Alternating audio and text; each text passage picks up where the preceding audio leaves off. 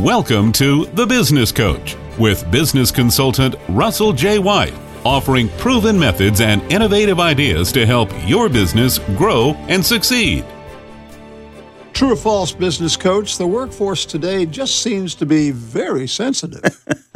I hear from managers of having to monitor every word they say for fear of using trigger words or offending someone or using the wrong tone when they speak to staff. There is no doubt our workforce is more sensitive than I, I think I can ever remember.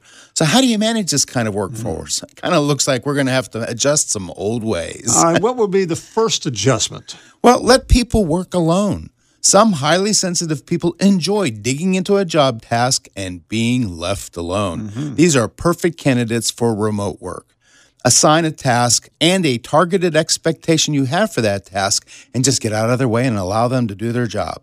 Make yourself available if they need you, otherwise, let them perform in many cases at a very highly productive level.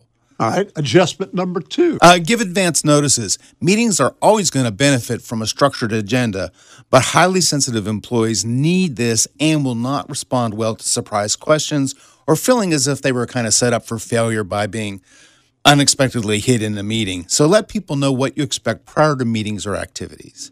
And now, adjustment number three. Highly sensitive people are easily stressed and overwhelmed. As a manager, be tuned into this so you can encourage them. Talk with them to work through issues in the office. The manager who has the capacity to manage a sensitive workforce will have a much more stable workforce because these employees will know finding the right work environment is critically important to their work satisfaction.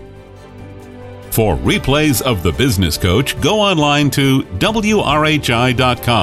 To reach Russell White, go to russellwhite.com.